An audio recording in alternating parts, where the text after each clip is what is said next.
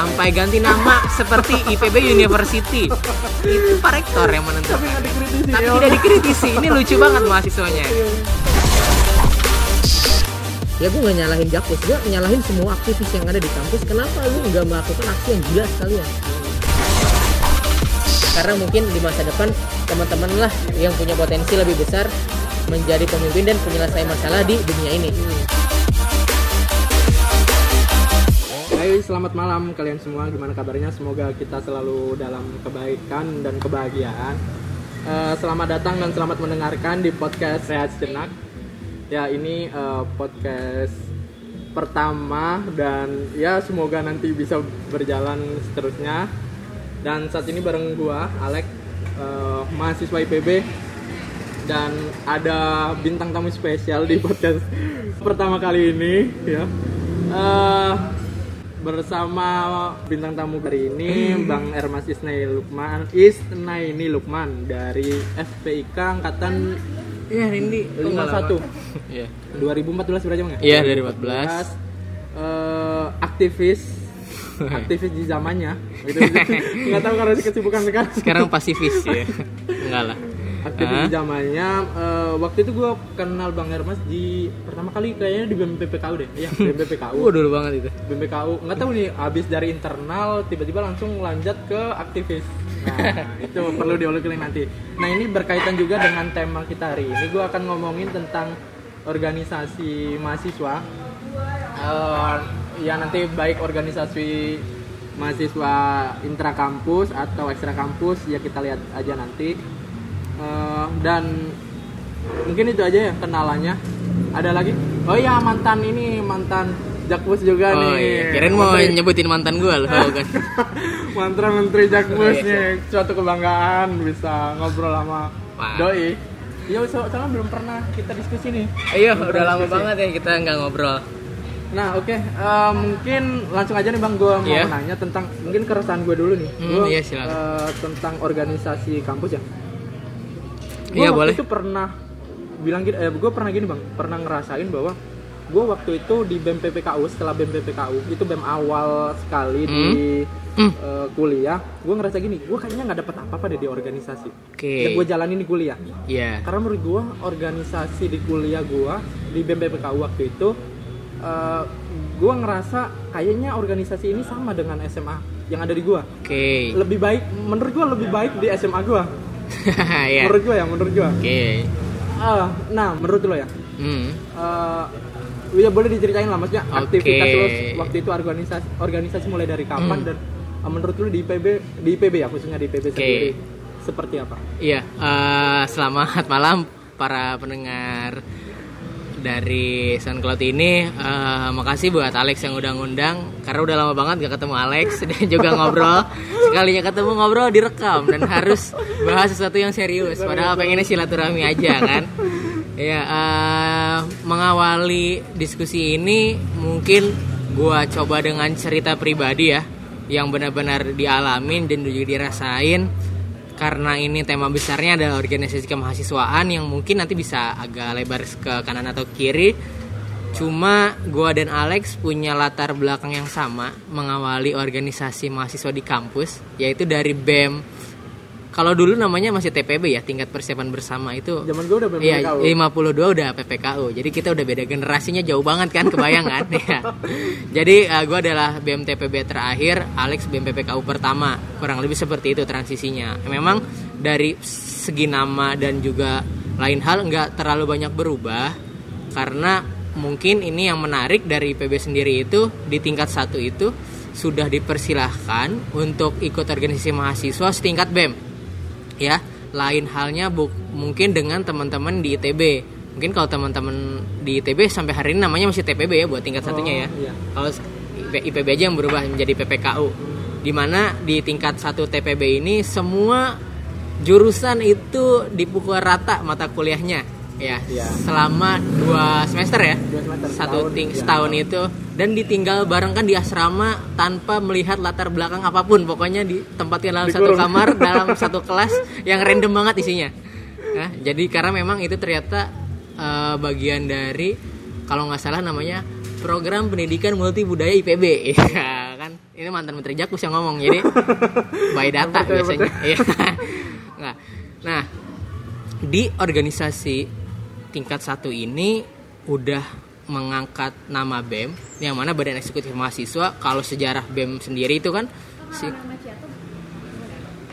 singkat singkat ceritanya adalah tindak lanjut dari yang dulu namanya senat mungkin ya orang-orang tua iya. kita dulu ya. Iya. Iya. Nah senat ini ibaratnya kan dulu perwakilan mahasiswa Hmm. masing-masing jurusan angkatan atau apa.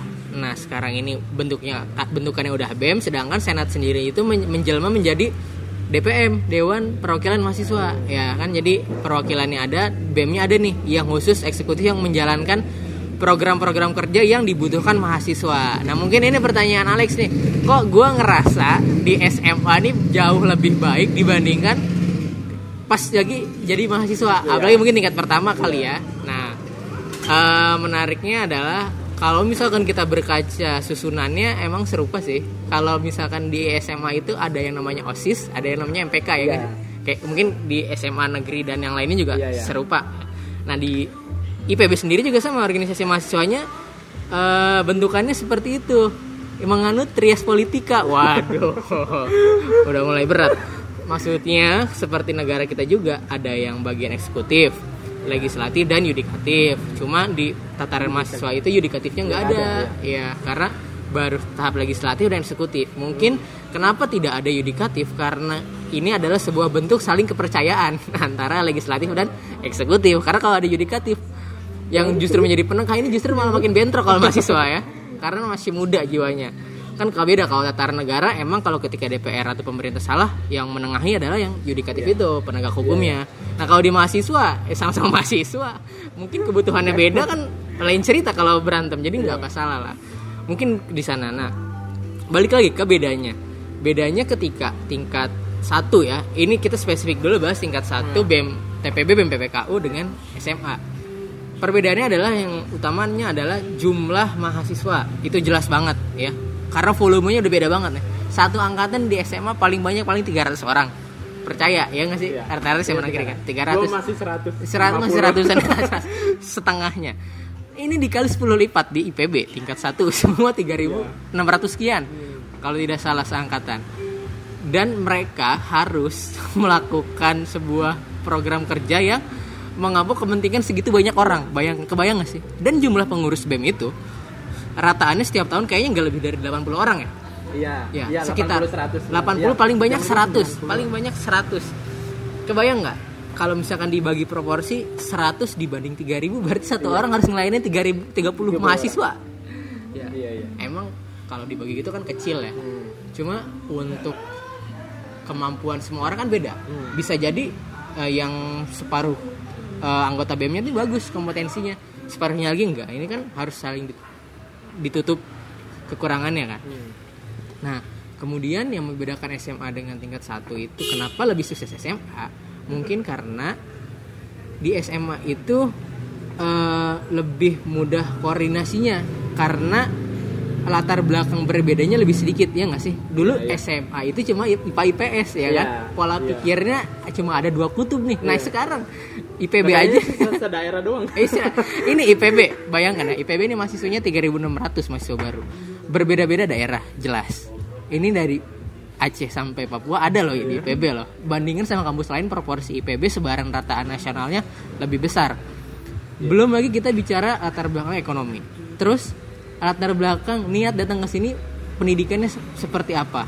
Yang ada SMA negeri kan, ada yang swasta, yang rada-rada nakal mungkin, ada yang soleh banget kan, yang anak pondok, anak SMA IT, SMA, MAN, dan lain sebagainya. Terus juga jurusan, jurusannya kan beda Kar- karena kan meskipun tingkat satu belum masuk jurusan, pastilah ada apa ya ibaratnya ya. Ada informasi-informasi yang dia dapat sebelum datang ke sini itu orientasinya di jurusan itu seperti apa misalkan kalau di IPB kan yang terkenal agak keras itu orangnya teman-teman dari kehutanan, Ya. perikanan kelautan kan. Nah, itu udah semacam membentuk karakter sendiri tuh padahal belum di ospek ya. Nah, inilah yang mungkin menyebabkan koordinasinya di tingkat satu itu sangat sulit. Seperti itu sehingga keberhasilan kegiatannya pun lebih sukses di SMA. Seperti itu. Karena kalau misalkan kita bicara sudah ke tingkat 2, tingkat 3, tingkat keempat ke IPB itu justru masalahnya lebih sederhana. Karena mereka sudah sesuai dengan golongan masing-masing. Iya. karena sudah tidak ada lagi yang namanya bentuk adaptasi ataupun penyesuaian lagi. Karena semua selama satu tahun ini sudah dicampur baur mereka pasti sudah kayak seleksi sendiri lah ya. Mana nih teman gue yang harus diikuti mana yang enggak kan? Mana yang dia ini bisa diajak kerja sama mana yang enggak. Dan ini penting banget untuk melanjutkan eh, kegiatan di tingkat kedua, tingkat tiga, tingkat empat. Jadi memang kompleksitas di tingkat satu selama di IPB sendiri itu sangat rumit. Belum lagi gabung organisasi mahasiswa dengan masalah yang banyak banget dan itu harus selesai dalam jangka waktu cuma kurang dari 12 bulan atau satu tahun periode kepengurusan. Jadi memang tingkat keberhasilannya bisa dibilang akan selalu rendah.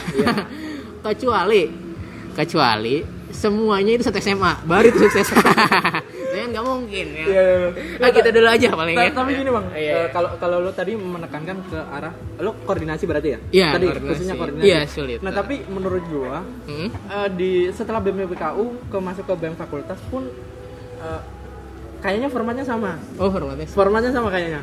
Da- eh, maksudnya gini, eh, kegiatannya, bentuk kegiatannya, Hmm. bentuk programnya pun kayaknya nggak jauh beda. Iya, kayaknya iya. nggak jauh beda ya. Kayaknya nggak jauh nggak jauh beda. Makanya gua menyimpulkan karena kayaknya eh, apa ya? Kayaknya gua nggak tahu ada yang salah apa kurang ideal apa gimana ya. bukan ada yang salah ya, ada yang harus diperbaiki kayak gimana cuma gue nggak tahu karena gue juga belum pernah ngerasain yang sebenarnya yang ideal menurut eh, organisasi yang ideal menurut lo gimana gitu Oh, menurut iya. lo menurutnya harusnya kayak gimana karena menurut gue bentukan sekarang kayaknya lebih ke io gue mengiyakan mengiyakan gue mengiyakan gue Iya, mengiyakan beberapa karena ya tadi gue ngelihat sejauh ini sejauh ini sejauh ini di PB ya tapi Iya, kalau iya. di luar kayaknya mungkin agak beda atau mungkin bang Hermas Eh. punya cerita nih, kan di ITB mungkin di UGM Ah. di UI juga ada pengalaman Ah. apa sih yang, yang lo rasain gitu bedanya gitu karena menurut gua sama aja nih formatnya nih BEM BEM PPKU sampai sekelas BMKM menurut gua sama Iya, iya. menurut gua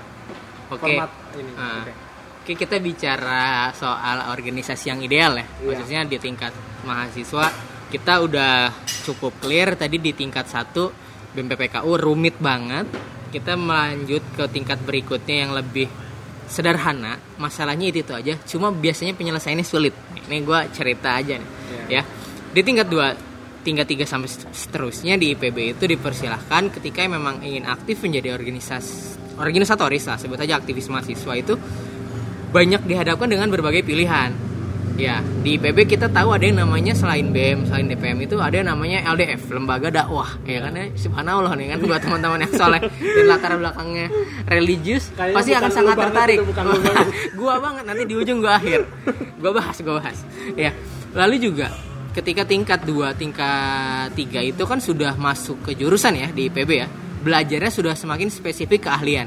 Itu kita ditawarkan juga untuk gabung dengan yang namanya himpunan profesi. Iya. atau himpunan mahasiswa atau hima. Istilah keren-kerennya di eh, kampus luar. Kalau di IPB lebih dikenali Himpro. dengan himpro himpunan profesi ya. Karena memang IPB spesifik banget. Tapi juga ada BEM fakultas yang mana tindak lanjut tadi benar kata Alex dari tingkat 1 ke tingkat 2 ada juga nama BEM fakultas dengan kecenderungannya formatnya sama. Nah kita bahas oh ya, sebentar. Ada satu lagi UKM yang Oh, iya. sering dilupakan. Padahal ini penting banget karena UKM ini dia latar belakangnya yang menurut gua tanpa paksaan banget fleksibel dan juga nggak akan pernah sepi peminat. Karena apa latar belakangnya? Minat dan bakat. Iya, benar. karena orang yang hobinya sama di dipisahkan dengan apa pun itu biasanya sulit ya kan?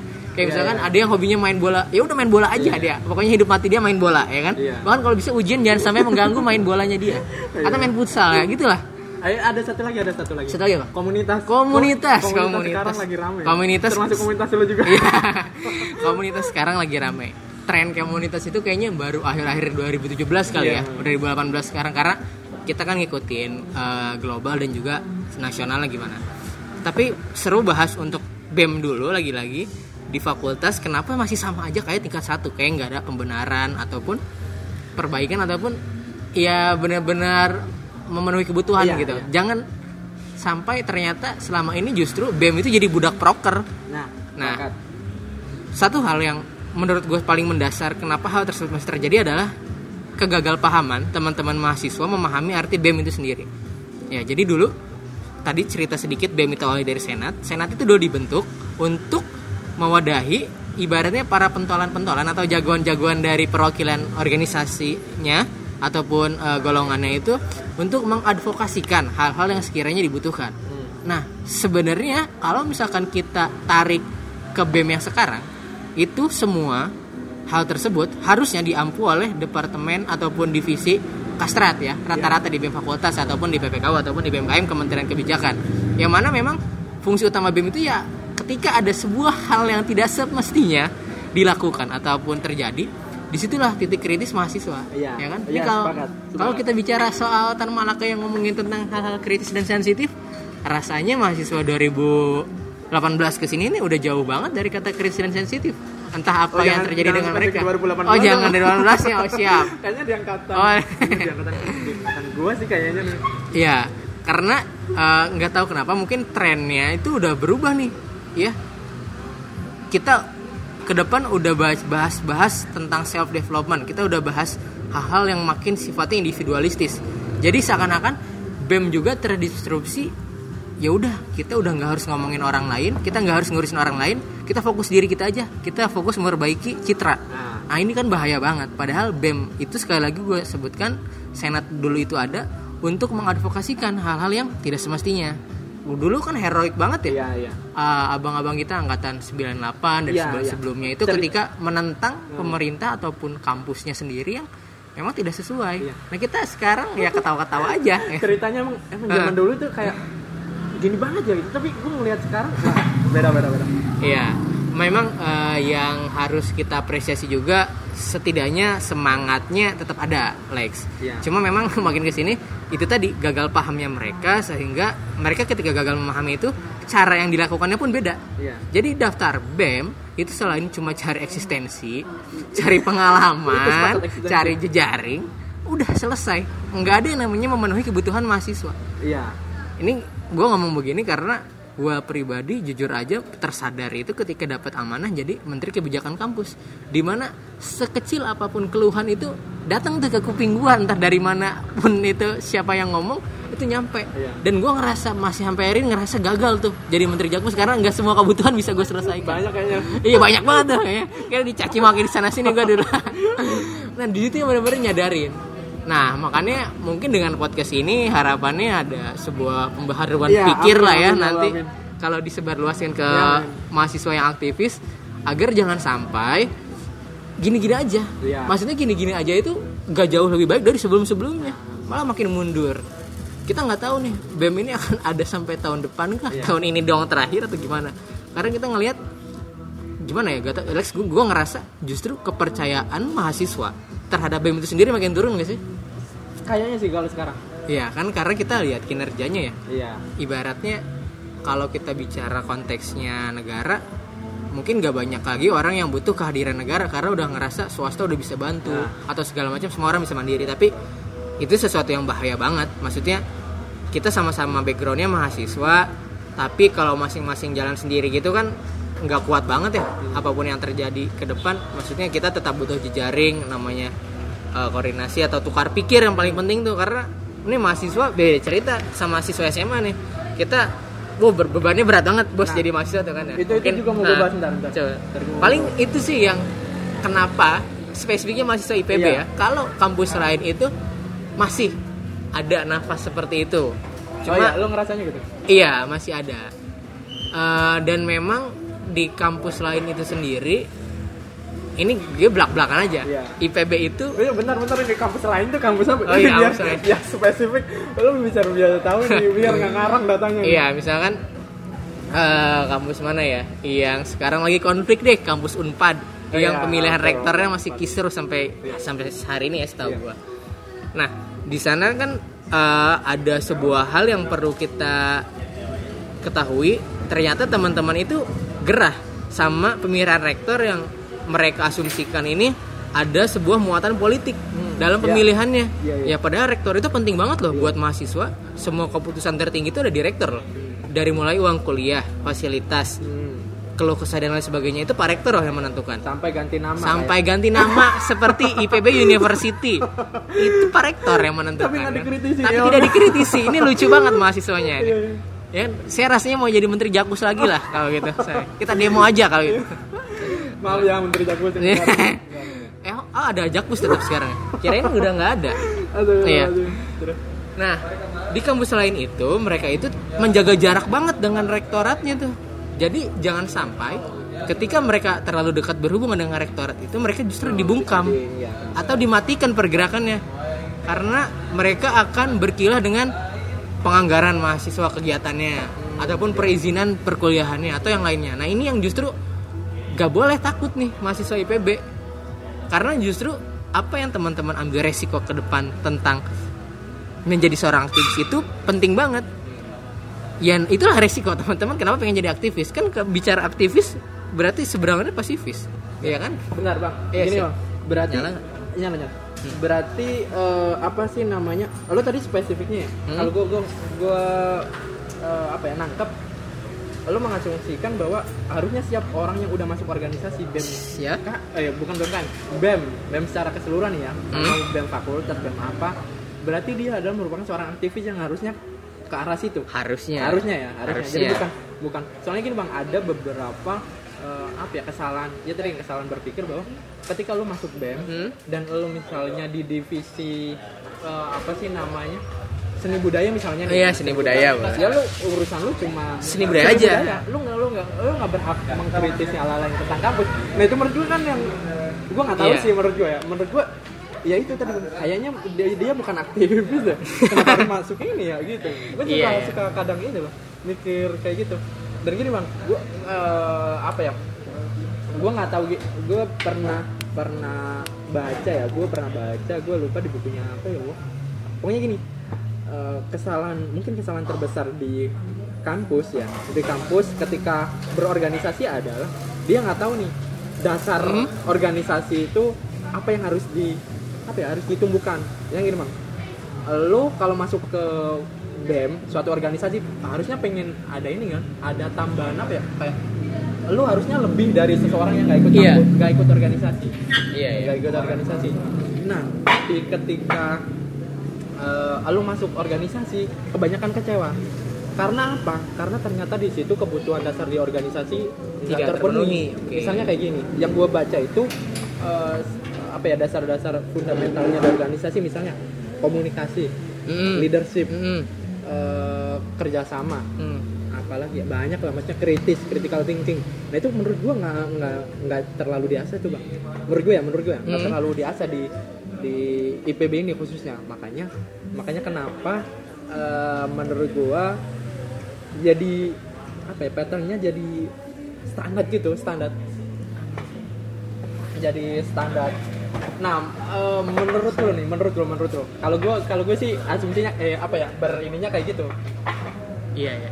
menurut lo gimana Ap, ap, eh, apa yang salah bukan apa yang salah sih jangan jangan menyalahkan lah Oh iya, boleh menyalahkan. apa yang harusnya dilakukan ya untuk memperbaiki kondisi yang sekarang Hmm, iya.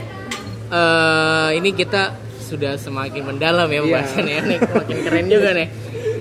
Eh, kita udah mulai bicara tentang apa yang didapat, tapi kita nggak boleh juga memungkiri kita tuh harus ngasih apa. Iya. Jadi kalau misalkan gua biasa cerita sama teman-teman itu tentang what do you get, what do you give ya kan. Jadi apa yang lo dapat, apa yang lo kasih. Nah, gini, kita akan mencoba tarik mundur jauh sebelum orang bergabung ke organisasi. Itu adalah biasanya proses seleksi di IPB ya nggak Iya. sih? Ya kan? Dari yang namanya seleksi berkas, pasang twibon, ya, sebar jarkom, minta dukungan, wawancara dan lain sebagainya. iya Gua selama punya pengalaman menjadi pimpinan organisasi mahasiswa, tahap wawancara itu adalah yang paling menentukan buat gua meloloskan seseorang dia layak atau tidak gabung organisasi. Karena di wawancara itu adalah yang tadi Alex sudah sebutkan tentang komunikasi dan Iya, lain iya. sebagainya itu terlihat di sana, ya kan?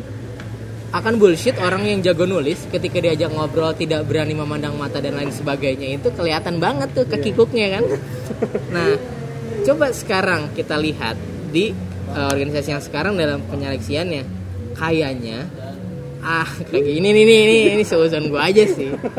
Hal tersebut sudah tidak lagi jadi dasar pertimbangan utama ya kan?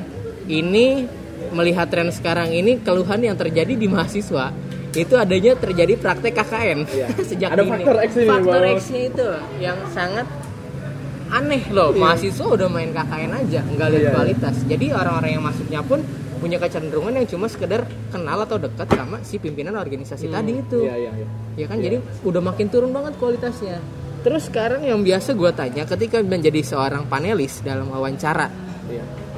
entah yang calon pimpinannya ataupun stafnya itu adalah soal apa yang mau dia kasih dan apa yang dia harap dapat dari sini. Iya.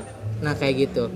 Kita selalu bukan nggak selalu juga kebanyakan mahasiswa itu daftar organisasi itu tahu nggak alasannya apa? Yang pertama, ba, cari pengalaman, Iya. ya kan?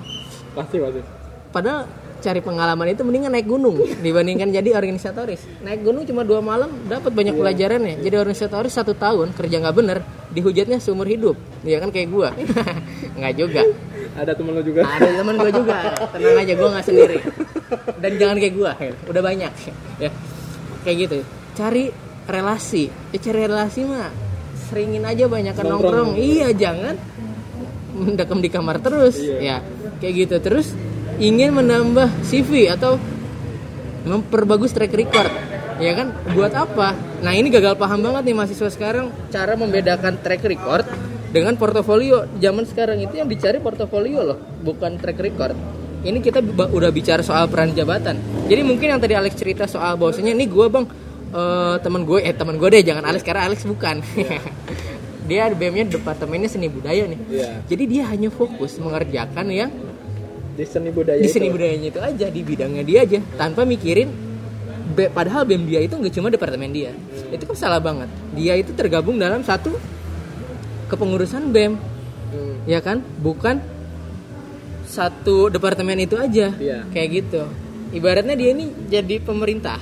Pemerintah itu kan kalau mau dikeluhin apa aja biarpun gak sesuai bidangnya tetap harus terima dulu. Iya, iya. yang prosesnya silahkan orang lain. Kalau gitu ini kayak NGO nih lama-lama BEM ini kan biarpun yang sama-sama nggak dibayar tapi dia cuma fokus di bidangnya doang nah ini salah banget jadi tadi tadi itu apa yang didapatnya itu nggak dapet jadi mereka cuma dibudak diperbudak Iya. oleh proker yang di bidangnya aja nggak dapet sensitivitasnya dengan kawan rekanan sekerjanya bahkan satu BEM-nya apalagi mau ngurusin orang lain itu udah nggak ada pemikiran ke sana Iya. kayak gitu. Lalu apa yang didapatnya itu terkait dengan tadi mereka berharap banget ketika daftar organisasi dan gabung itu kan dapat kayak misalkan ilmu tentang kepemimpinan, Iya. eh, pengambilan keputusan, Iya. komunikasi atau yang lain sebagainya. Itu nggak mereka dapat karena mereka nggak lewatin proses-proses yang sulit biasanya, ya kan? Sekarang gue mau koreksi sedikit tren yang terjadi di organisasi mahasiswa IPB yang istilahnya rapat general atau RJ atau rapat kabinet, iya nggak sih? Rapat, ya. Sekarang kita flashback aja. Pengalaman gue di organisasi, memang. Rap yang istilah namanya ini udah keren rapat general, rapat kabinet, rapat. Iya. menurut gua rapat adalah lu memutuskan sesuatu yang urgent. Makanya Oke. harus diomongin Bareng-bareng, seluruhnya. Ya kan diminta pendapat. Tapi kalau gua lihat sekarang RG bahkan gua juga pernah diundang menjadi pemateri Pembicara. di berbicara di beberapa organisasi yang ngadain RG itu justru malah happy happy doang. Nah maksudnya Iya. gini ada hal yang tidak dipenuhi harapan dari para pendaftar itu adalah tentang self developmentnya. Hmm, Oke iya, mungkin itu- itu tadi yang iya. Oke tanyakan. mungkin pemateri itu nyampein cuma paling lama berapa sih pemateri satu jam, Hmm. setengah jam lah rata-rata. Setelah itu nggak ada aktualisasinya tuh, Iya, iya. langsung udah isinya happy happy, tanya kabar segala macam. Oke itu penting banget. Tapi menurut gua adalah dinamika berorganisasinya yang nggak mereka Iya, dapat. oke. Gimana caranya dalam serat, sedalam ruangan yang diisi 100 orang lebih memutuskan satu tujuan yang sama itu Iya. kalau misalkan mereka gagal melaksanakan hal itu gagal organisasinya Iya. makanya kenapa mereka rapat kabinet rapat general kalau gitu sebaiknya ini bukan sebenarnya bukan soal penamaan loh Iya. tapi gimana cara memaknai mereka kebersamaannya Iya. mendingan sebut aja upgrading atau apa pisahkan hal itu karena sayang banget momen kumpul bareng bener-bener bener- Iya. yang namanya belajar ngerembukin sesuatu hal masalah terus jadi solusi itu paling penting loh Hmm. kita nih calon sarjana ya karena gue belum sarjana eh. itu kan yang paling diutamakan adalah Iya. gimana cara kita mema- mem- apa ya menyelesaikan masalah Iya. menggunakan metode apanya Iya. kita tarik latar belakang solusi apa yang mau kita kasih Iya. kenapa tidak diterapkan di organisasi mahasiswa juga Nah, justru individu Nah Iya. itu makanya bang yang gue bilang, gue bilang adalah sebenarnya lu kalau misalnya masuk ke organisasi ya, Hmm? tadi yang gue bilang ada fundamental organisasi nih yang harus dipenuhi harusnya ya. Harus Iya, benar. Prasyarat lah prasyarat lah, udah prasyarat mutlak lagi. Mm-mm. Gue bilang mutlak. Mutlak. Karena ketika lu masuk organisasi, lu nggak ada tambahan, misalnya dalam hal komunikasi lu nggak nambah. Iya, sama aja ya? Iya sama aja gitu maksudku. Wah ngapain lu masuk organisasi gitu? Ya, dan lo kalau udah megang organisasi harus ngelayanin semua orang yang lo bilang tadi dan lo Hmm. gagal mungkin. Wah itu patut dipermasalahkan. Dan ketika masalah ini, ini nambah lagi di permasalahannya dan ketika lo, lo disalahkan bukan disalahkan sih dikritik atas atas dasar itu karena eh, kurangnya di apa ya, kegiatan di organisasi lo atau melencengnya organisasi lo. Hmm. nah kebanyakan di IPB ini eh, anti menurut gua menurut gua menurut gua anti. Ayo siap pak bos. Hati-hati pak bos menurut gua adalah anti kritik gua nggak gua nggak tahu ini menurut gua menurut gua Iya, iya. Eh, kalau menurut lu gimana lo? Menurut Oke. lu kalau masalah Eh, anti kritik ya? Eh, Iya kritik kritik kritik anti kritik. Oke, sebelum ke anti kritik, gue ulas sedikit tadi apa sih ada yang kurang dari Oh, gue. iya. Eh, soal self development tadi ini penting banget. Dia dapat apa yang dia mau ketika gabung organisasi. Iya. Karena apa bedanya dia yang daftar BEM dengan yang tidak ya kan? Iya. Dia yang dapat materi upgrading komunikasi dan public speaking dengan orang yang cuma nongkrong di kosan, nonton YouTube, terus lebih jago ngomongnya. Itu malu banget itu kan. Karena biasanya eh, yang gua amati itu adalah gak ada kesempatan buat mereka itu yang ibaratnya cuma sekedar staf biasa ataupun bukan pimpinan Iya. itu mengambil masalah-masalah yang besar atau dilibatkan dalam hal-hal yang sifatnya urgent banget. Padahal di situlah yang namanya aktualisasi diri itu di situ. Di mana mereka tuh belajar jadi pemimpin tuh di situ, belajar leadershipnya, komunikasinya, negosiasinya. Iya. Tapi tuh enggak, justru diambil sama pimpinannya doang. Iya, yang iya. sayang banget hal Iya. tersebut. Dan Maruk itu ya. maruk ya kan. Dan itu yang mungkin jadi kekecewaan. Iya. terpendam biasanya tuh. Biasanya kalau gue ngisi gue ceritain hal itu langsung oh iya bang bener banget. Nah. biasanya. Langsung besoknya berantem tuh. Pas radep. Tapi minggu depannya langsung akur. Alhamdulillah. Berarti kan bermanfaat apa yang gue Iya. sampaikan. Gitu. Nah kita sekarang bicara anti kritik Nah, ini sebuah fenomena. Fenomena ini eh, makin ke sini makin kencang isunya karena seakan-akan orang yang mengkritik itu cuma bisa menyalahkan Iya. tanpa tahu latar belakang. Makin ke sini anti kritik itu tidak bisa dipisahkan dengan kata blaming, tidak bisa dipisahkan dengan kata tabayun, konfirmasi dan segala macam. Itu memang nggak nyambung banget. Tapi yang di- jadi titik tekan anti kritik itu adalah ketika lo nggak mau dengerin orang lain itu udah salah banget Iya. ya itu sudah menyalahi menurut gua kodrat manusia kita semua itu lebih diciptakan Tuhan itu untuk lebih menerima ya nggak sih? Iya. kita dikasih dua mata kita dikasih dua telinga untuk lebih banyak mendengar dan melihat dibandingkan satu mulut untuk berbicara. Nah ini yang bahaya banget. Ini gua rasa keimanannya perlu diragukan. Orang-orang anti kritik enggak maksudnya ya lo ini udah kodrat bos. Iya. orang ngasih kritik atau pendapat itu. Karena kita nggak boleh ngerasa sombong. Iya. ya kan? Yang ngelihat proses kita yang menilai hasil kita itu orang lain. Jadi sudah sewajarnya kita nerima pendapat dari orang lain. Nah, itu. kalau gitu lo berarti membenarkan diri lo sendiri. Iya. sekarang kalau misalkan lu bikin indomie aja nggak enak menurut lu enak menurut orang lain gak enak masa lu masih mau membela lu tetap masak itu enak? Kan nggak bisa. Hmm. karena kita udah bicaranya objektif kan? Hmm. balik lagi ke mahasiswa. Mahasiswa udah nggak boleh bohong kan? Salah boleh bohong nggak boleh. Paling itu sih soal anti kritik tapi iya, iya. Terus gini, Bang. Nah, itu menurut gue yang permasalahan besar. hmm. Permasalahan besar ketika eh, anti kritik ini tumbuh di organisasi. Hmm. Menurut gue langsung mandek tuh. Iya. Dinamika organisasi langsung mandek. Sepakat. Soalnya- gini, soalnya zaman benar, gue ah ya Allah. Pas zaman siapa sih Bang yang jakusnya Bang Jaki tuh? Zaman siapa? Danang Danang Mogi Iya, menurut gue masih zaman Janang Mogi itu masih kelihatan, masih kelihatan menurut gue. Hmm. Karena waktu itu yang ketua BEM Pautan itu masih banyak tekanan juga termasuk ini Oh, masih iya. bisa dikritik-kritik. iya iya benar Yang Bang Jaki juga masih bisa dikritik-kritik waktu itu. Banyak lah gini-gini. Tapi menurut gue ya ketika udah nih udah mulai ke sini, gue gue sekali lagi bukan menyala- menyalahkan ya buat para pendengar mohon maaf, bukan menyalahkan.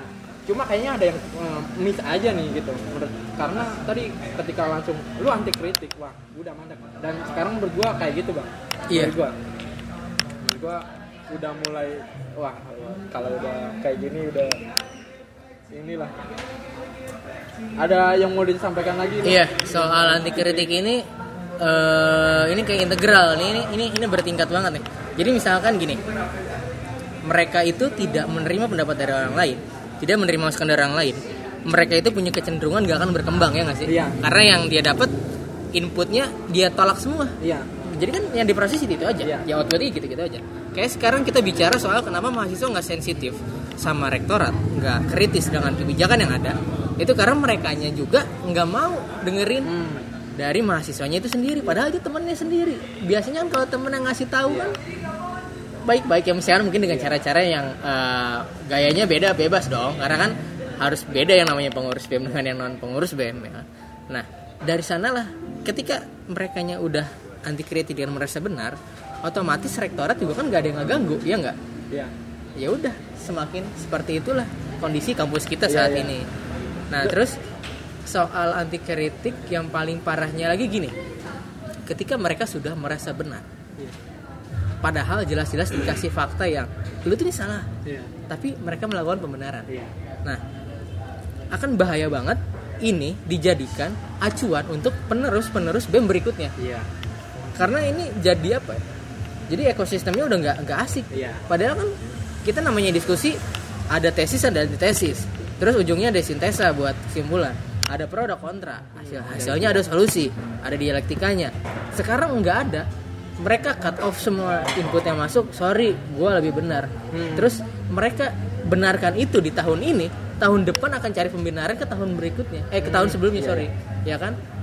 gue berani klaim zaman kutsi banyak loh yang kritik zaman gue banyak karena gue merasakan orang yang jadi dikritik karena gue adalah menteri muda ditekan dari berbagai pihak fakultas dan siapa pun itu karena merasa ketidaksanggupan seorang Ermas di tingkat akhir gue ketika gagal menjadi seorang presiden mahasiswa Iya. gue ada di seberang kutsi menjadi seorang oposisi ya gue habis-habisan hidup mati untuk bukan menjatuhkan kutsi tapi memperbaiki kutsi karena Iya. banyak banget yang salah dari dia iya Iya kan?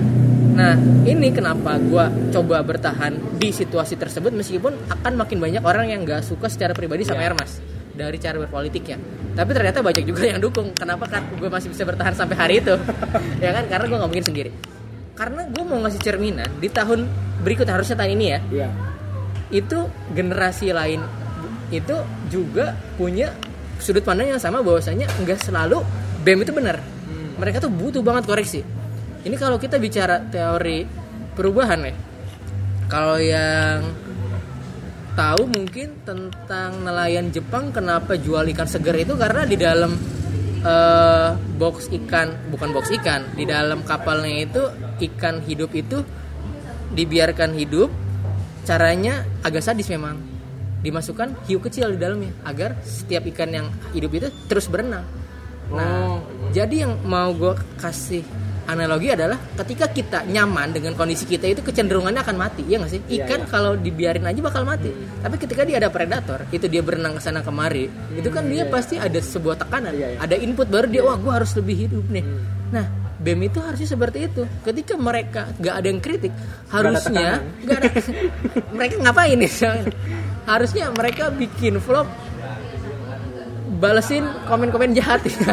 Kayak Anies Baswedan. Itu benar banget menurut gue loh. pemimpin harus gitu lah organisasi terbuka yang dipilih secara demokratis harus kayak gitu.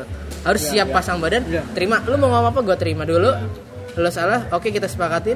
Lo yang benar oke gue terima. Itu itu harus clear. Nah gue nggak melihat ada di sorry banget BMKM sekarang iya meskipun gue kenal Iya. sama presmanya iya iya yang lain juga kenal gue juga kenal ya apalagi Alex sangat kenal dekat lebih kenal lo kali Iya, Iya. paling itu ya soal anti kritik. Iya.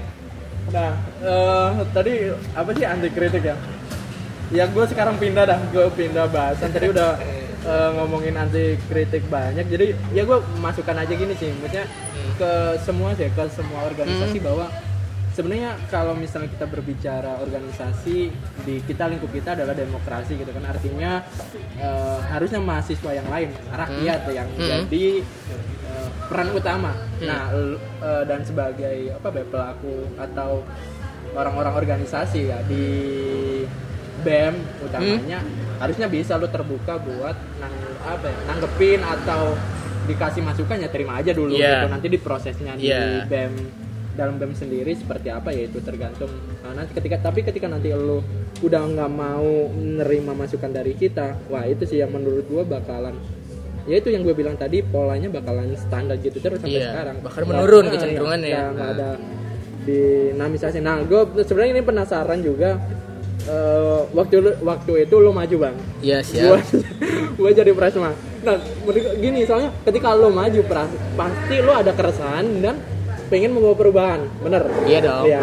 nah gue Ya, pengen dong. tahu nih se- setelah perjalanan lo selama eh, organisasi di tingkat pertama sampai akhir Hmm? keresahan utama lo dan yang membuat lo pengen maju oke bentar ya dulu karena ada pengalaman bentar Siap. Masih oke itu ya. Masih oke. Recordnya. Tuh, ini masih kuat ini. Ya udah empat satu aja. Nggak keras ya. Ame apa kabar? Terus Oh banyak. Ada itu kan lo ya?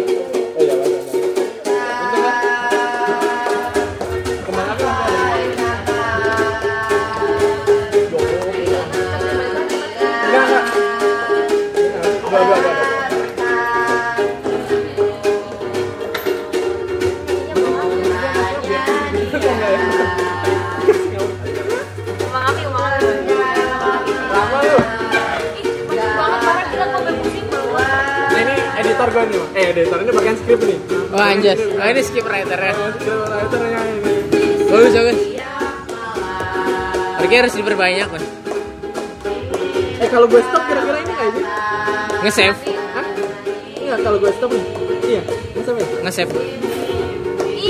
Bukan jangan ya, jangan yang tanda silang. Tapi.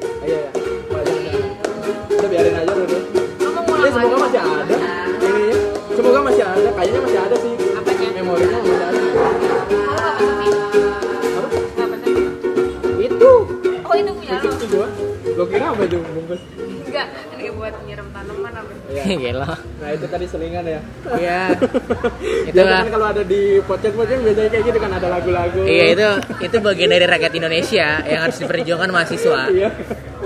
Eh, eh, tadi gua ngomongin apa? Oh ya, yang eh, keresahan dari Presma ya. Lo maju Presma.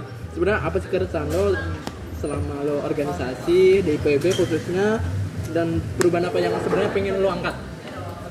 Ketika lo mau maju waktu itu jadi ini jadi Presma IPB. Wah iya.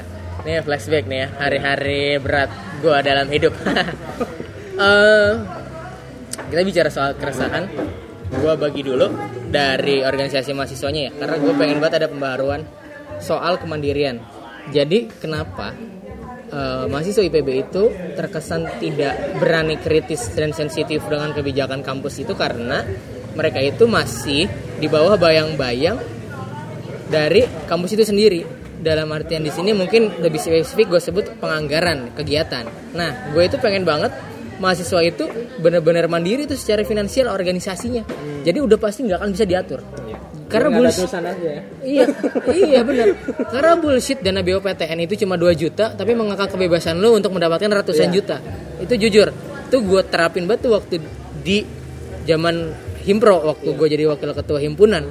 Itu gue fight banget tuh. Soal kemandirian bahwasanya ya udah kalau misalkan nggak mau bantu kita bisa sendiri gitu. Dan alhamdulillah hasilnya bisa teman-teman mungkin MSP dan Himas perasakan saat itu.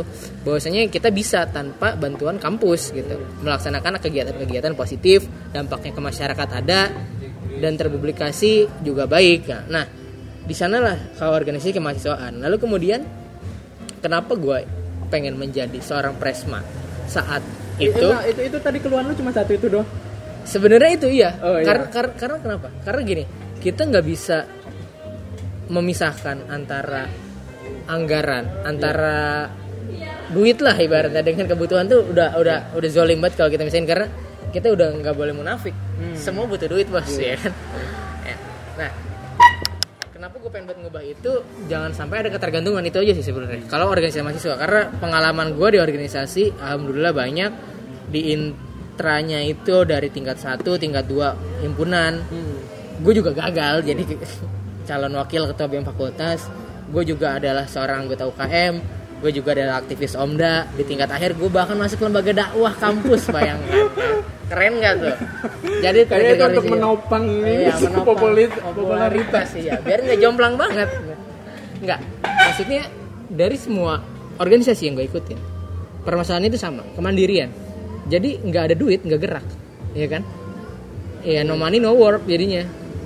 Bukan no work no money. Dan itu aneh banget padahal ide-ide yang bisa kita munculkan buat ngumpulin ini baru buat ngumpulin duitnya doang ya? Iya. dibandingkan dengan da- dapat cuma sekian juta dari kampus itu lebih gila menurut gua. Tapi nggak terrealisasi. Gara-gara cuma masalah kita harus ngikutin birokrasi. Yang gue yakin banget mahasiswa IPB nggak ada yang suka sama birokrasi IPB berbelit banget kan? Sekarang mau ngiris izin aja susah ya nggak sih? Iya. setahu gua kan pengen izin kuliah praktikum segala macam.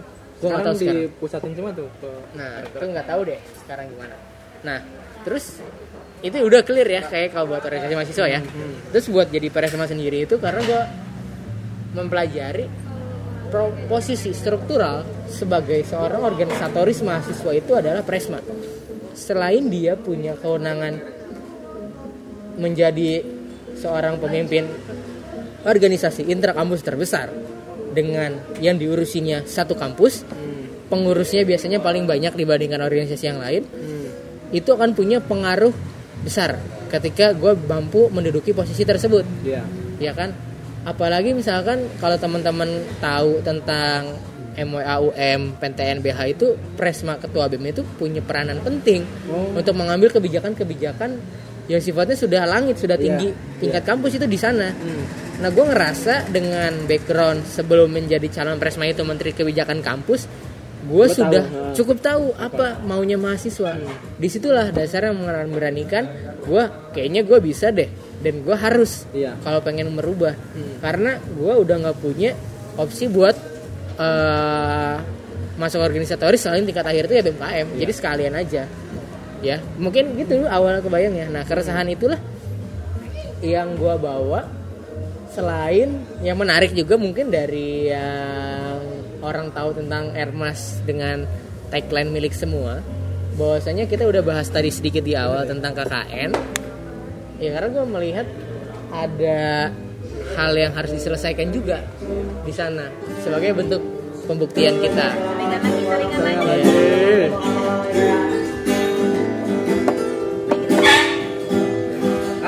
Lauli. Jangan. untung ada Ame yang nyawer Selo. Gua.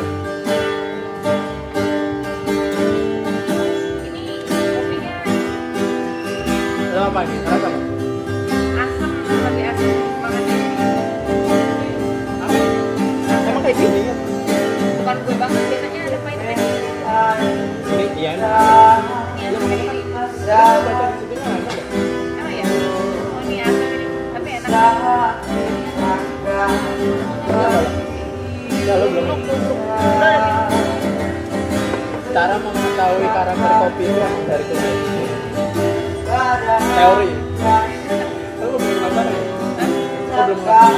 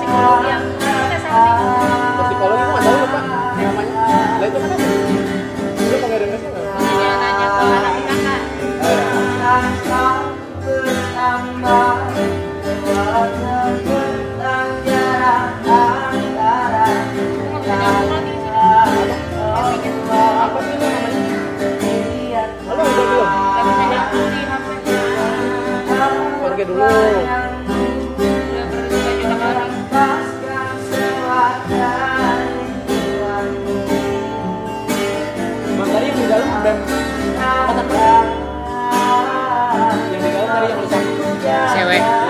Staff gua Oh iya. staff jakus Harusnya tadi kita ngobrol dalam ya biar kedengeran. baru baru cabut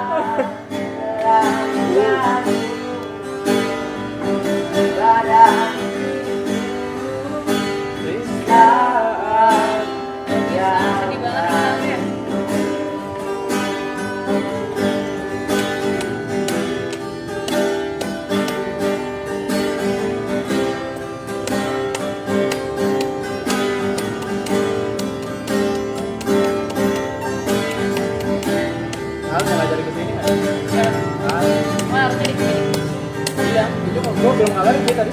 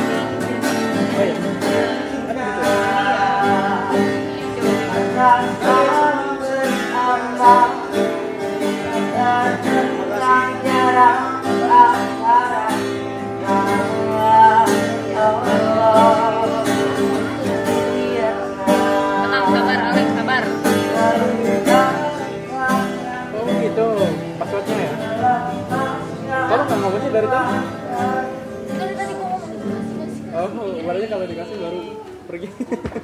Gue tadi gue santai aja. Santai. Dia kalau yang tadi anak kecil kayak belum ngerti dia Hah? yang tadi anak kecil dikasih Yuk, lanjut lanjut lanjut. Tadi tadi lu sampai mana sih, Bang? Lu sampai mana? sampai Lu tadi maju. iya Udah ya, lu maju. udah selesai Iya. sampai eh, karena ada praktek KKN Wih, di organisasi siswa Iya. Udah, udah gini gini. Gua, gua, gua kemarin ya kan gue sampai kemarin searching kan makanya gue ini mempersiapkan banget nih podcast ini emang gue searching searching gue kemarin baca Iya. eh, apa sih namanya proposal ideal lo apa sih namanya proposal ideal Iya. Proposal ideal gitu aja Iya, sebenarnya kan grand design ya. Iya. Orang grand design ya. Gue Iya. nyebutnya proposal ideal Iya. karena kan propos itu yang mengajukan ya ideal itu ya menurut gue ideal menurut gitu. gue ideal. Iya. Dan eh, apa? Iya, menurut gue gini bang, gue ketika baca itu, menurut gue ini kayaknya perlu deh perubahan ini buat di IPB, karena waktu itu lu ada agenda yang menurut gue bagus adalah eh, apa sih namanya kongres ya? Ada kongres Oh, iya. Ada kongres. Dan itu menurut gue yang bagusnya bang ya, menurut gue bagus bagus apa ya? bagusnya di IPB kayaknya perlu dicoba nih perlu dicoba karena gini gue ngeliat gue kemarin sempat ngomong-ngomong juga sama temen gue kayaknya di IPB ini kita masih belum bisa mengartikan eh, penamaan BMKM Iya. BMKM ya BMKM gue ngerasanya gini beda. Sebenarnya beda harusnya beda antara yang menyandang nama BEM Hah? sendiri dengan BMKM Ah, iya, iya. BEM UI atau Iya, ada yang namanya BMKM Iya, iya. ITB itu harus beda-beda. Nah, Beda. menurut gua, gua ketika ngelihat BMKM ITB, Hmm. menurut gua udah jelas di situ. Ada KM-nya. Ada KM-nya udah jelas dalam praktek ya, dalam praktek karena mereka juga melibatkan benar-benar KM menurut gua jauh ini sejauh ini tapi ketika gua ngelihat BEM KM IPB nah itu yang menurut gua KM nya yang masih patut di ini kan dipertanyakan gua nggak tahu sih ini menurut pandangan gua ya dari luar Iya, iya, iya. kan anda udah pernah menjabat sebagai menteri dan mengajukan diri sebagai pak pres ini menurut lo gimana lo Iya, jadi gue mau nyapa para pemilih gue dulu. Selamat menyesal. Eh enggak, enggak, enggak. Yang milih gue nggak nyesal. Yang nggak milih gue, tapi milih sebelah, tapi sebelahnya nggak bagus. Pasti nyesel ya. ya Allah Eh, gini, kita sampai ke bahasan soal pentingnya KM ya. iya Itu balik lagi ke gagal pahaman teman-teman kita soal KM. Kenapa gua di sana mengusulkan adanya sebuah kongres KM IPB? Karena merasa semua itu harus dilibatkan. iya sepakat Gua nggak mau mandang orang itu berdasarkan dia pimpinan ataupun bukan, dia dari golongan mana atau siapa pun, dia menjabat apa dan sebagainya. Tapi gua adalah akan berfokus pada apa yang dia sampaikan. Hmm. Itu adalah bentuk partisipasi publik terbesar adalah lo open. Sekarang gini, lucu aja. Kita memposisikan diri sebagai semacam pemerintahan mahasiswa nih, ya kan? Iya. Tapi lu sebagai pemerintah nggak melakukan apa yang dilakukan pemerintah. Pemerintah aja ada, ada namanya uji publik biasanya. Iya. Kalau misalkan pengen ngeluarin kebijakan, ada juga namanya dengar pendapat atau yang biasanya itu namanya uh, musrenbang, musyawarah perencanaan dan pembangunan. Nah, penting banget menyerap aspirasi dari warga. Iya. Karena kenapa? Sorry itu saya teman-teman DPM tingkat apa pun itu gagal menyerap aspirasi. iya iya. Oke, dia nampung aspirasi via bitlay, via tulisan segala macam, tapi selesai, nggak ada tindak lanjut. Oke, ada tindak lanjut apa? Cuma sebatas penyampaian data tersebut ke BEM ke BEM-nya, Iya, rilis lah gitu. dirilis, sampaikan baik-baik sudah. Tidak ada tindak lanjut ketika dia tidak melakukan yang diinginkan masyarakat itu nggak ada iya. excuse, nggak ada hukuman apa pun. Itu ada sih bullshit. ada, ada penyerapan ini di Ngariung mungkin di Ya, ngariang lah, ngariang lah bullshit. itu itu udah gua siapin tuh. itu udah sangat terjadwal ketika gua nanti terpilih itu. Itu bisa dilihat di 40 hari kerja gua aja. iya. Saya ingat gua ya, itu gua masih ingat banget.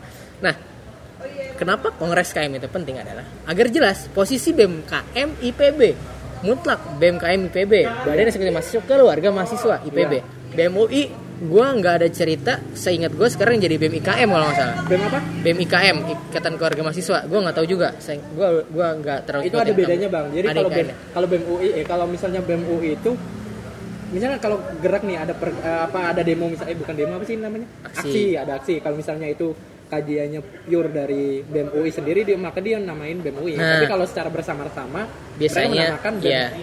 KM BEM UI atau sekarang gua nggak tahu kalau ada BEM IKM Iya, UI. iya BEM IKM UI itu, Iya, itu. biasanya kalau dia kolaborasi sama fakultas. Nah, iya. Ya, bisa gitu. Nah, ini yang harus clear. BEM KM itu kenapa BEM itu berdaulat untuk menjadi seorang eksekutif di tingkat KM itu berarti kan dia harus nyerap aspirasinya dari KM itu sendiri dong. Nah, iya, itu. Nah, yang menjadi dasar gerak nanti ke depan setelah kamu buat grand design sebagai calon pemimpin itu adalah lihat kebutuhan yang dipimpinnya. Sekarang kita bicara soal proker-proker BMKM itu harus dibedah satu-satu yang tahun sebelumnya. Iya. Perlu nggak tahun ini diadain, tahun Iya, depan iya. ada lagi. Itu yang harus Nah. dibahas. Sekarang nggak ada cerita. Kenapa gue pengen banget kongres itu? Gue ingat banget itu pasti gue tulis di awal-awal. Kalau misalkan gue terpilih, Iya. itu penting banget. Jangan sampai lu ngerjain yang gak orang butuhin. Iya. Buat itu. apa goblok itu namanya. itu sekali lagi tadi yang nyangkut paut ke input input yang dari dalam sendiri. Nah, itu. Makanya Terus gitu mereka mau ngerjain buat siapa? Iya. Kalau yang dideng yang di bela aja nggak didengar. Nah, makanya mohon maaf nih kalau kegiatan BEM BEM biasanya agak sepi. Nah, itu bukan karena sebenarnya bukan karena kita ya, bukan ngeramein kan. ya itu tadi ada faktor X tadi itu. Iya, bukannya kita nyuruh orang buat gak datang loh. Elunya aja nggak pinter. Terus terus terus. Iya. Ah, terus gini. Bicara soal kebutuhan mahasiswa, gua itu di grand design gua tuh membagi tuh kebutuhan dasar dan kebutuhan tidak mendasar. Iya. Kebutuhan dasar itu yang seingat gua adalah tentang kebijakan kampus soal uang kuliah, Iya. fasilitas Iya, dan kesejahteraan. Itu sangat mutlak harus dipenuhi karena kenapa?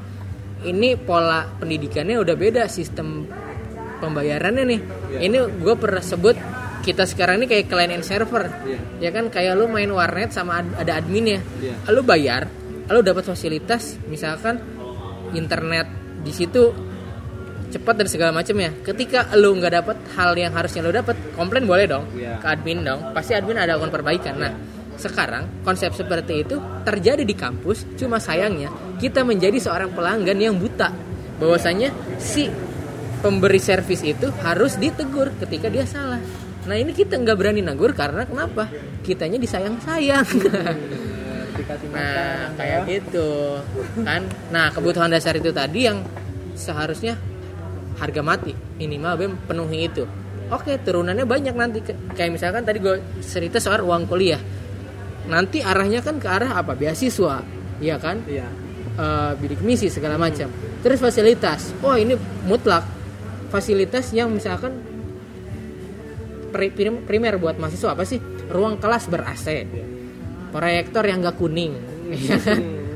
iya iya iya bersih sesudah dan sebelum kegiatan. Ya kalau sesudah itu setelah mahasiswa pakai ya berarti mahasiswa tanggung jawab. Sebelum ya kan? Mic yang gak mati kasihan. Ya kan? Kasihan dosennya karena kelas IPB termasuk kelas besar loh. Satu kelas biasanya isinya 80-an orang kan. Kelas kampus lain itu paling banyak biasanya karena dosennya juga banyak sekelas bisa dibagi empat satu Iya. angkatan 20 Iya, iya. 20 doang. IPB capek loh dosennya. Nah kemudian kesejahteraan. Kayak misalkan eh di sini arahnya adalah tentang mungkin eh, kesehatan ya kan? Penting tuh keamanan ya nggak sih? Iya. Aneh dong dia kuliah di kampus tapi khawatir barang-barangnya hilang. Sebut Iya. saja motor Iya. ya kan? Gua motor gua hilang. Nah, maksudnya gitu. Terus kesehatan tidak dijamin. Dalam Iya. artian kesehatan tidak dijamin adalah misalkan kantinnya jorok. Iya. Ya kan? Malu dong IPB Iya. Ngomong ke mana-mana ke sedunia soal pangan tapi nggak beres di kampus sendiri. Emang ngomongin pangan juga ya? kita keluar. Oh nggak tahu ya? Kita kan selalu bicara pa- pangan hidup mati satu bangsa IPB solusinya ya kan? Jadi bullshit kan? Kalau makanan anak-anaknya aja nggak dijaga. Kayak gitu. Kebutuhan dasar itulah yang harus dipenuhi. Kemudian baru pewadahan minat bakat Iya. eh, dan lain sebagainya peningkatan prestasi itu baru nomor dua. Bukan nomor dua deh maksudnya setelah yang Setelah yang utama dasar-dasar tadi. Iya, mau nomor berapa terserah.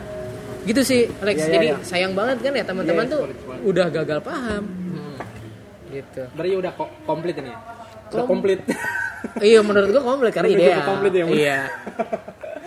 Iya, iya itu sih. Tapi ya sebenarnya banyak hal juga sih yang Hmm. maksudnya menurut gue gini bang itu layak buat dikritisi. Iya bener. Harusnya lagi dikritisi tapi eh, nggak apa ya mungkin karena dari atasannya juga nggak gerak jadi kitanya juga apa sih kita mahasiswa biasa gitu Iya, iya, kan. benar, benar, ada benar. yang ngerasa kayak gitu nunggu-nunggu bang sebenarnya. Dan menurut gue banyak bang emang bang gini salah satunya adalah eh, gue nggak tahu sih sampai sekarang udah diperjuangkan apa enggak masalah toilet. Waktu itu gue pernah sama temen gue malam-malam toilet kenapa harus dikunci kan? Eh, dan kalau masalah keamanan buat apa di situ ada satpam gitu kan? Hmm? kan itu kalau misalnya malam-malam kita rapat nih rapat di kampus terus pengen kencing wah ditutup waduh gua harus muter-muter ke mana nyari nggak tahu nggak tahu juga mana yang buka gitu kan? Dan itu nggak diperjuang me- eh, nggak disuarakan. Terus ada lagi gua kemarin ngomong sama dosen hmm, terkait masalah IPB University. Ah. itu perubahan nama yang harusnya menurut gua harusnya di, di- diomongin sama skala kampus ya. Mahasiswa juga harus ngomong itu ada jejak karena itu tuh itu tuh udah dasar gitu. Dan gini menyangkut tadi yang eh, abang bilang kan yang masalah UKT jadi sangkut pautnya sekarang ke UKT kan IP, dengan pergantian nama IPB University ada dosen mengatakan gini eh, menuju ke apa world world class itu kan terus IPB ini semakin di mata masyarakat apa ya masyarakat bukan bawah sih maksudnya masyarakat yang biasa nih. jadi semakin elegan orang jadi masyarakat biasa itu enggak. bang masuk ke Siap. IPB dan gue mengiyakan kayaknya wah iya juga nih omongan dosen nih kayak gitu. Dan sekarang ya apa ya gue nggak tahu sih karena jalan pikiran dan gue juga termasuk orang yang eh, sebenarnya pengen ngomong juga tapi nggak tahu ngomong ke mana itu sih yang gue rasain karena gagal paham tadi yang menurut gue udah kompleksnya tadi lu nggak ngerti tentang iya. organisasi Benar. lu nggak tahu Mahasiswa. apa ya tentang Arti mahasiswa itu mahasiswa. seperti apa lu nggak tahu tujuan lo ke mana dan lu udah diperparah dengan lingkungan lo yang kayak gitu jadinya lo kebentuk hmm ya udah kompleks udah kayak gitu menurut makanya emang harus ada apa ya ya orang-orang apa sih namanya progresif pro, apa sih kayak gitu udah pokoknya yang berani benar-benar berjuang buat itu ya. Dan itu emang menurut gue selalu bukan terhalang ya artinya ja, rintangannya emang menuju ke situ mah banyak. Tapi gue percaya bahwa ke depan mungkin ya, IPB bakalan bisa lebih baik. Iya. Gue percaya gue percaya.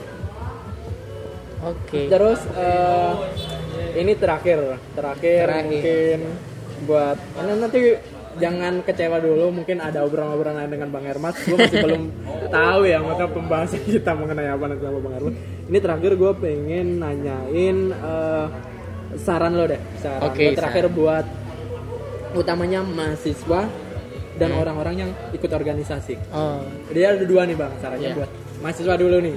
Orang-orang yang udah mencap dirinya sebagai mahasiswa atau diklaim sebagai mahasiswa dan yang kedua adalah buat orang-orang yang masuk di organisasi iya iya?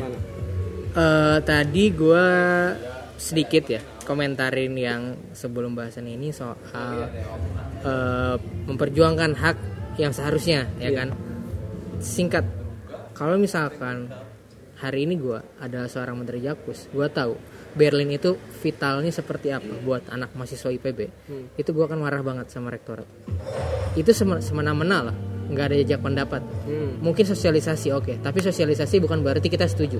Itu Iya. itu nol besar banget Iya, kerja BMKM sekarang. Nggak memperjuangkan itu mati-matian.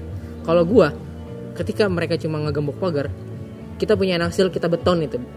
Karena kan dia cuma ngomong sementara. Kalau Iya. sementara tuh nggak ada ceritanya dilas sementara itu digembok dijaga. Selesai tapi kalau misalkan sampai dilas seperti itu itu kan udah semi permanen. Iya. Oh, kenapa nggak permanen di- aja? gua nggak tahu kalau kalau Eh, jelas karena gue udah lihat langsung ke lapangan ya.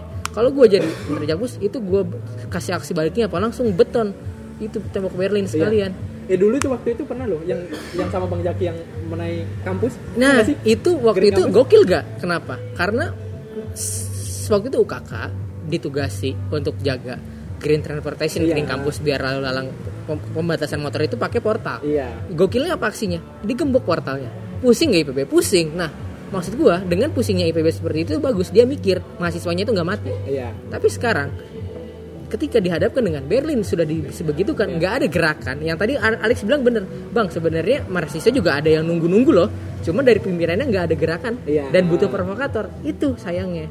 Karena mungkin masa gue juga udah habis kan jadi provokator kan. Jadi ngerasa ma- malu juga tuh. Iya. tapi justru orang yang harusnya paham dan punya tanggung jawab di sana itu nggak melakukan hal itu. Iya. Ya gue nggak nyalahin Jakpus. Gue nyalahin semua aktivis yang ada di kampus. Kenapa lu nggak melakukan aksi yang gila sekalian? Hmm. itu gue bukannya kasarnya apa ya sangat menentang keras tapi caranya bukan seperti itu. Sosialisasi oke tapi bukan berarti kita setuju. Iya. Ya kan dan harusnya ada aksi tandingan serupa yang lebih gokil lah apa sih segala macam ini nggak ada semua nyerah terima aja di dialog rektor dialog rektor rektor datang kalau gue kebayang jadi presma kemarin kayak dan manja- banyak masalah yang gak jelas dibuat-buat sama Pak Arif Pak Rektor datang mahasiswa walkout semua biarin Pak Rektor cuma ngobrol sama presma aja berdua oh ya itu sebagai gimmick apa? Karena kenapa kita protes? Bapak, percuma Pak. Kita ngomong hari ini, malam ini. Bapak catat segala macam sama tim gak dikerjain buat Iya. apa? Mending saya cabut. Yang penting saya udah lihat Bapak di foto bener Bapak datang dialog rektor. Iya. Udah kasih gimmick itu aja ke media. Bapak kan sukanya media. Ya gituin aja. Itu kalau gue jadi presma gue gituin tuh. keras anda Iya, saya mah orang gila. Nah, gitu kan. Terus juga tadi soal toilet. Ini bodoh banget. Bukan bodoh, astagfirullah gue nyebut bodoh enggak. Sorry gini. Lu tahu ini sebuah masalah nih BMKM, hey toilet ya kan. Simple, ketika lo ngajuin toilet yang dibuka ini nggak terbuka, lu data toilet mana yang terbuka, kasih info ke mahasiswa, selesai tugas lo. Karena yang gue pahami selama menjadi aktivis mahasiswa adalah bukan soal lu yang menyelesaikan semua masalah, iya nggak ada. Lu bukan seorang malaikat ataupun rasul yang diutus untuk seluruh alam menyelesaikan masalah itu enggak. Lu cuma membantu iya keluar fasilitator ya. fasilitator aja sema semaksimal lu mampu kekuatannya seba- se- sampai mana? Lu memperjuangkan. Cukup. Dan teman-teman nggak akan mempermasalahkan hasil. Iya. yang penting proses. Lu Iya, berjuang iya, bersama mereka atau enggak kayak gitu. Gua Iya, bisa kasih- membersamai itu membersamainya itu. Karena kenapa? Perjuangan yang teman-teman lihat itu adalah ketika lu ngajakin mereka bareng nih Iya. proses terus kita sama-sama lihat hasilnya. Gagal kecewa nggak ada Iya. kekecewaan sama sekali. Iya. Itu gua ngerasain banget. Di UKT semester 9 banyak banget yang sebenarnya kecewa dengan hasilnya tapi mereka terima perjuangan gua. Itu penting banget karena kenapa? Mereka tahu semua prosesnya nggak ada yang gue tutup tutupin dan itu penting banget soal toilet deh itu contoh paling simpelnya. Terus dia mereka bikin alternatif pilihan solusinya apa? Bisa kan mereka bikin peta atau list toilet yang buka jam sekian sampai jam sekian di fakultas itu biar orang seenggaknya nggak nyari. Malu loh banyak tamu heran ini toilet IPB pada tutup ya kan? Itu ya kita tahu lah eh, kecenderungan mahasiswa IPB itu kan aktivitasnya yang dekat kosan ya, Iya. yang daerah Berlin Barat segala macam ya berarti kan daerah fakultas itu. Tapi justru di situ banyak yang gak dibuka Iya, itu aneh aja sih. Nah itu Iya. BMKM kasih solusi kayak gitu aja juga cukup kan. Sekarang apalagi gaya-gayaan 4.0 bikin aplikasi Iya. segala macam bullshit kalau lo nggak berguna. Iya, iya. Pakai yang hal-hal useful kayak gitu. Padahal si malbat toilet ya. Iya. Itu udah kebutuhan dasar manusia coy, nggak dipenuhin. Kemudian baru nih gue saran. Saran yang pertama ke mahasiswa secara umum ya. Iya, mahasiswa secara umum. mahasiswa secara umum eh, teman-teman pahami bahwasanya ketika nanti menjadi seorang sarjana teman-teman itu banyak banget tuntutan dan harapan dari masyarakat. Apalagi misalkan mungkin terdekatnya keluarga ya. Gimana teman-teman itu ketika nanti hadir di tengah-tengah mereka itu menjadi pemberi solusi. Nanti pengalamannya itu di KKN mutlak semua orang akan ngerasain KKN gak sih? Iya. Tahun ini iya gak sih ya? Iya. Pasti mungkin Alex juga atau siapa pun yang dengar ini Iya. pas KKN iyalah bang ketika lo datang ke sebuah desa dengan keterbatasannya lo datang dianggap malaikat yang mampu menyelesaikan semua masalah kan itu mutlak nah di situ aktualisasi dirinya adalah mungkin dengan berorientasi mahasiswa itu yang kedua tapi gue bahas yang pertama mahasiswa itu di sanalah titik kritisnya ya teman-teman pahami teman-teman itu lebih dari siswa sorry data gue nggak kayak Sandiaga Uno yang dipersiapkan datanya ya karena ini Iya. gue nggak lagi debat ya. Jadi gue nggak tahu persentasenya. Semakin singkat atau semakin sedikit kesempatan belajar di perguruan tinggi. Iya. ya kan? Nah ini yang harus disyukuri sama teman-teman. Pahami syukuri kemudian laksanakan sebisa mungkin sebaik mungkin.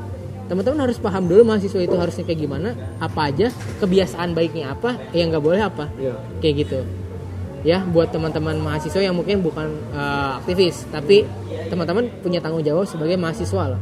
Kalau misalkan rekomendasi buku bacaan ya banyak banget tentang mahasiswa. Teman-teman silahkan cari juga misalkan dari YouTube YouTube vlog atau podcast sejenis kayak gini yang bisa nyadarin teman-teman atau diskusi sama orang yang teman-teman percaya. Atau nggak sempat diskusi teman-teman lihat kondisi terus mikir sendiri deh. Iya. lu tuh banyak banget masalah sekitar lu tapi lu nggak ngambil peran itu manusia macam apa lu? Ya kan mendingan sorry orang lain yang mungkin gak berkesempatan kuliah di sini tapi dia bisa lebih baik dari teman-teman. Iya. ya kayak gitu. Yang kedua untuk teman-teman aktivis organisatoris mahasiswa. Teman-teman sudah entah dilabeli atau melabeli diri sendiri sebagai seorang yang akan berkontribusi lebih teman-teman harus keluar dari zona nyamannya sendiri. Teman-teman selain selesai dengan dirinya sendiri teman-teman udah harus mulai mikirin orang lain ya enggak minimal mungkin satu orang selain teman-teman nah di sinilah titik beda antara teman-teman yang aktivis dan non aktivis adalah ketika teman-teman sudah bisa mengurusi orang lain meskipun mungkin nggak sampai tuntas menyelesaikan masalahnya. Nah itu tadi teman-teman hanya cukup membuka diri, terima input yang masuk, proses sebisa mungkin, outputnya nikmatin bareng-bareng. Iya. Nah, teknis-teknis kecilnya lagi teman-teman silahkan atur waktu antara diri sendiri, keluarga, yang punya pacar, gebetan segala macam organisatoris dan akademik utamanya ya karena lo mahasiswa ingat aktivis woi. Nah, itu harus pintar ngatur waktunya, manajemennya. Jangan sampai seakan-akan hidup mati lo buat orang lain tapi diri sendiri nggak dipikirin. Iya. Ini kayak anti kritik ke gue sendiri nih kayaknya. Nah, maksudnya ini sebuah penekanan lo juga harus beres bos. Nah, terakhir buat yang organisatoris gini, teman-teman itu dipercaya lah sama orang yang bukan aktivis untuk menyelesaikan masalah mereka dan hal besar lainnya karena mungkin di masa depan teman-teman lah yang punya potensi lebih besar menjadi pemimpin dan penyelesai masalah di dunia ini. Dan jangan sampai sia-siakan kesempatan itu. khususnya mungkin teman-teman yang sekarang ada di, di, di tataran pimpinan tolong benar-benar pahami syukuri teman-teman ada di posisi tersebut itu karena orang lain berarti teman-teman harus bisa kontribusi banyak buat orang lain itu juga. Mungkin sekian sih. Jadi jangan sampai sia-sia dan melakukan hal yang nggak semestinya lo lakuin. Dan justru hal yang lo lakuin tidak dilakukan. Iya. gitu aja sih paling. So bener ya gue ya. Oke. Udah terima kasih sekali lagi buat Bang Ermas Hmm. yang udah menemani diskusi gua hari ini. Mungkin ada kata-kata mungkin dari gua juga dari Iya. Bang Ermas yang mungkin salah kata atau mungkin Iya. ke suatu orang, mohon maaf. Eh, bukan niat kita sebenarnya buat menghujat eh bukan menyalahkan ya, bukan menyalahkan, tapi kita sekedar tadi ya masalah kritik aja. Kita punya kayaknya punya keresahan dan harus disampaikan. Iya. Eh, ya ini mungkin salah satu media kita buat ngasih saran ke teman-teman buat saling diskusi juga ke teman-teman yang lain Eh, terima aja. Terima aja. Jadi eh, terima kasih sekali lagi buat Bang Hermas yang udah menemani gue Oke, sama-sama, Alex. teman-teman yang udah dengerin. Udah berapa jam ini? Waduh satu jam 15 menit eh, obrolan ini. Terima kasih sekali lagi. Mohon maaf kalau ada kekurangan. Selamat malam. Malam